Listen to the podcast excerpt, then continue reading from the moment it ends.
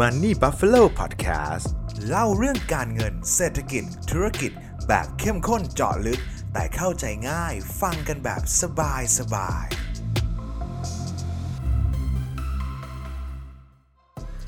หลังจากที่จีนออกมาประกาศว่าตัวเลขประชากรในจีนลดลง แปดแสนห้าหมื่น คนนะครับซึ่งลดลงเป็นครั้งแรกในรอบหกสิบเอ็ดปีเลยทำให้ตอนนี้เนี่ยเหลืออยู่ที่ หนึ่งพันสี่ร้อยสิบสอง ล้านคนครับส่วนในอินเดียเนี่ยมีตัวเลขประชากรอยู่ที่ หนึ่งพันสี่ร้อยสิบเจ็ด ล้านคนซึ่งเป็นตัวเลขคาดการณ์สิ้นปีสองพันยี่สิบสองครับนั่นหมายความว่าถ้าเขาเป็นไปตามที่คาดการณ์แล้วเนี่ยประชากรอินเดียก็จะมีมากกว่าจีนห้าล้านคนไปเป็นที่เรียบร้อยแล้วมันเกิดอะไรขึ้นกับจีนทำไมถึงมีประชากรลดลงมาฟังคลิปนี้กันครับผมจะไล่เรียงสรุปให้ฟังกันครับแต่ก่อนจะไปฟังกันครับถ้าหากว่าใครฟังอยู่ใน YouTube อย่าลืมกด Subscribe ให้กับ Money Buffalo ของเรากันด้วยนะครับเริ่มต้นจากการที่เรามาดูจำนวนประชากรของโลกกันก่อนครับในปีสองพันยี่สิบสองครับทั้งโลกมีประชากร แปดพัน ล้านคนแต่ว่าหลังจากนี้เนี่ยจะมีแนวโน้มการเติบโตที่ลดลงเรื่อยๆครับเพราะอัตราการเกิดนั้นลดลงเฉลี่ยแล้วผู้หญิงหนึ่งคนจะมีลูก สองจุดสามหนึ่ง คนครับส่วนหลังจากนี้ไปจนถึงปี สองพันหนึ่งร้อย ก็คาดการณ์กันว่าผู้หญิงหนึ่งคน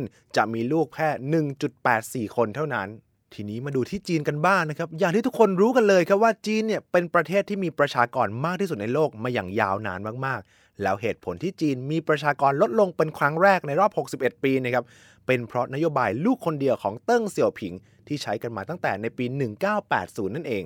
ถึงแม้ว่าจีนจะเริ่มผ่อนคลายนโยบายนี้กันบ้างแล้วครับยังในปีสองพันสิบห้าเนี่ยก็ให้ครอบครัวหนึ่งมีลูกได้สองคนพอมาในปีสองพันยี่สิบเอ็ดครับก็ไฟเขียวให้มีลูกได้สามคนแต่ก็ไม่ได้ช่วยทำให้จำนวนประชากรเนี่ยเพิ่มมากขึ้นเท่าไหร่นัก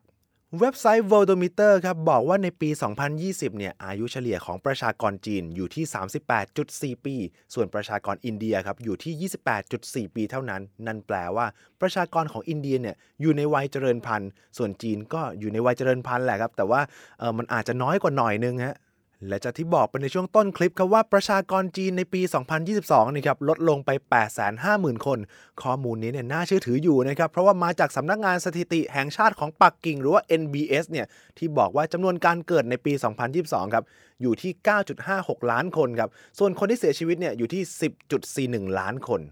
ทีนี้มาดูข้อมูลของฝั่งอินเดียกันบ้างครับจากการประเมินของ World Population Review ครับตัวเลขประชากรเนี่ยน่าจะอยู่ที่ หนึ่งพันสี่ร้อยสิบเจ็ด ล้านคนในปีสองพันยี่สิบสองครับซึ่งครึ่งหนึ่งเนี่ยมีอายุต่ำกว่าสามสิบปีนั่นหมายความว่าจะเป็นประเทศที่มีเศรษฐกิจที่เติบโตเร็วที่สุดในโลกในอีกไม่กี่ปีข้างหน้าครับซึ่งสังคมอินเดียเนี่ยยังเป็นสังคมที่เป็นคนหนุ่มสาวแต่งงานกันไวครับทำให้มีโอกาสมีลูกได้มากกว่าจีนที่มีแนวโน้มแต่งงานช้าลงแถมอินเดียเนี่ยก็ต้องรองรับประชากรที่อพยพมาจากบังคลาเทศเนปาลและก็เมียนมาอีกด้วยครับสิ่งที่น่าสนใจก็คือแล้วมันจะเกิดอะไรขึ้นถ้าหากว่าอินเดียเนี่ยมีประชากรมากที่สุดในโลกแน่นอนว่าสิ่งแรกที่จะเกิดเลยก็คือปัญหาทรัพยากรที่มันไม่เพียงพอครับเพราะว่ามีความต้องการที่มากขึ้นแต่ถ้าหากว่ามีการบริหารจัดการที่ดีๆหน่อยเนี่ยก็อาจจะช่วยสร้างมูลค่าเศรษฐกิจต่อหัวได้มากขึ้นเช่นเดียวกันครับเพราะว่าประชากรส่วนใหญ่กว่าเก้าร้อยล้านคนยังอยู่ในวัยทำงานแต่รู้ไหมครับว่าตัวเลขที่น่าตกใจมากๆของอินเดียเนี่ยก็คือตัวเลขการจ้างงานที่ต่ำมากๆครับเพราะว่ามีคนทำงานจริงๆเนี่ยอยู่เพียงแค่ สี่สิบหกเปอร์เซ็นต์ ของวัยทำงานทั้งหมดครับเรียกได้ว่าต่ำที่สุดในเอเชียเลยก็ว่าได้ครับประเทศอื่นๆอย่างจีนเนี่ยอยู่ที่ หกสิบแปดเปอร์เซ็นต์ อเมริกาอยู่ที่ หกสิบเอ็ดเปอร์เซ็นต์ ครับเรียกว่าเป็นการบ้านของรัฐบาลอินเดียเลยครับที่จะต้องมีการส่งเสริมการจ้างงานให้ได้มากขึ้นประชากรเหล่านี้จะได้ไม่เป็นภาระของประเทศครับคำถามที่น่าสนใจเลยก็คืออินเดียเนี่ยน่าลงทุนแค่ไหนกันพอเราเห็นเศรษฐกิจนั้นเติบโตขึ้นประชากรเยอะขึ้นนะครับก็กลายเป็นประเทศที่น่าลงทุนใช่ไหมครับซึ่งนั่นก็ใช่ครับเพราะว่าคนอินเดียเนี่ยก็ลงทุนในตลาดหุ้นอินเดียกันมากขึ้นอย่างในปีสองพันยี่สิบเอ็ดนะครับราคาหุ้นก็ปรับขึ้นมา ยี่สิบห้าเปอร์เซ็นต์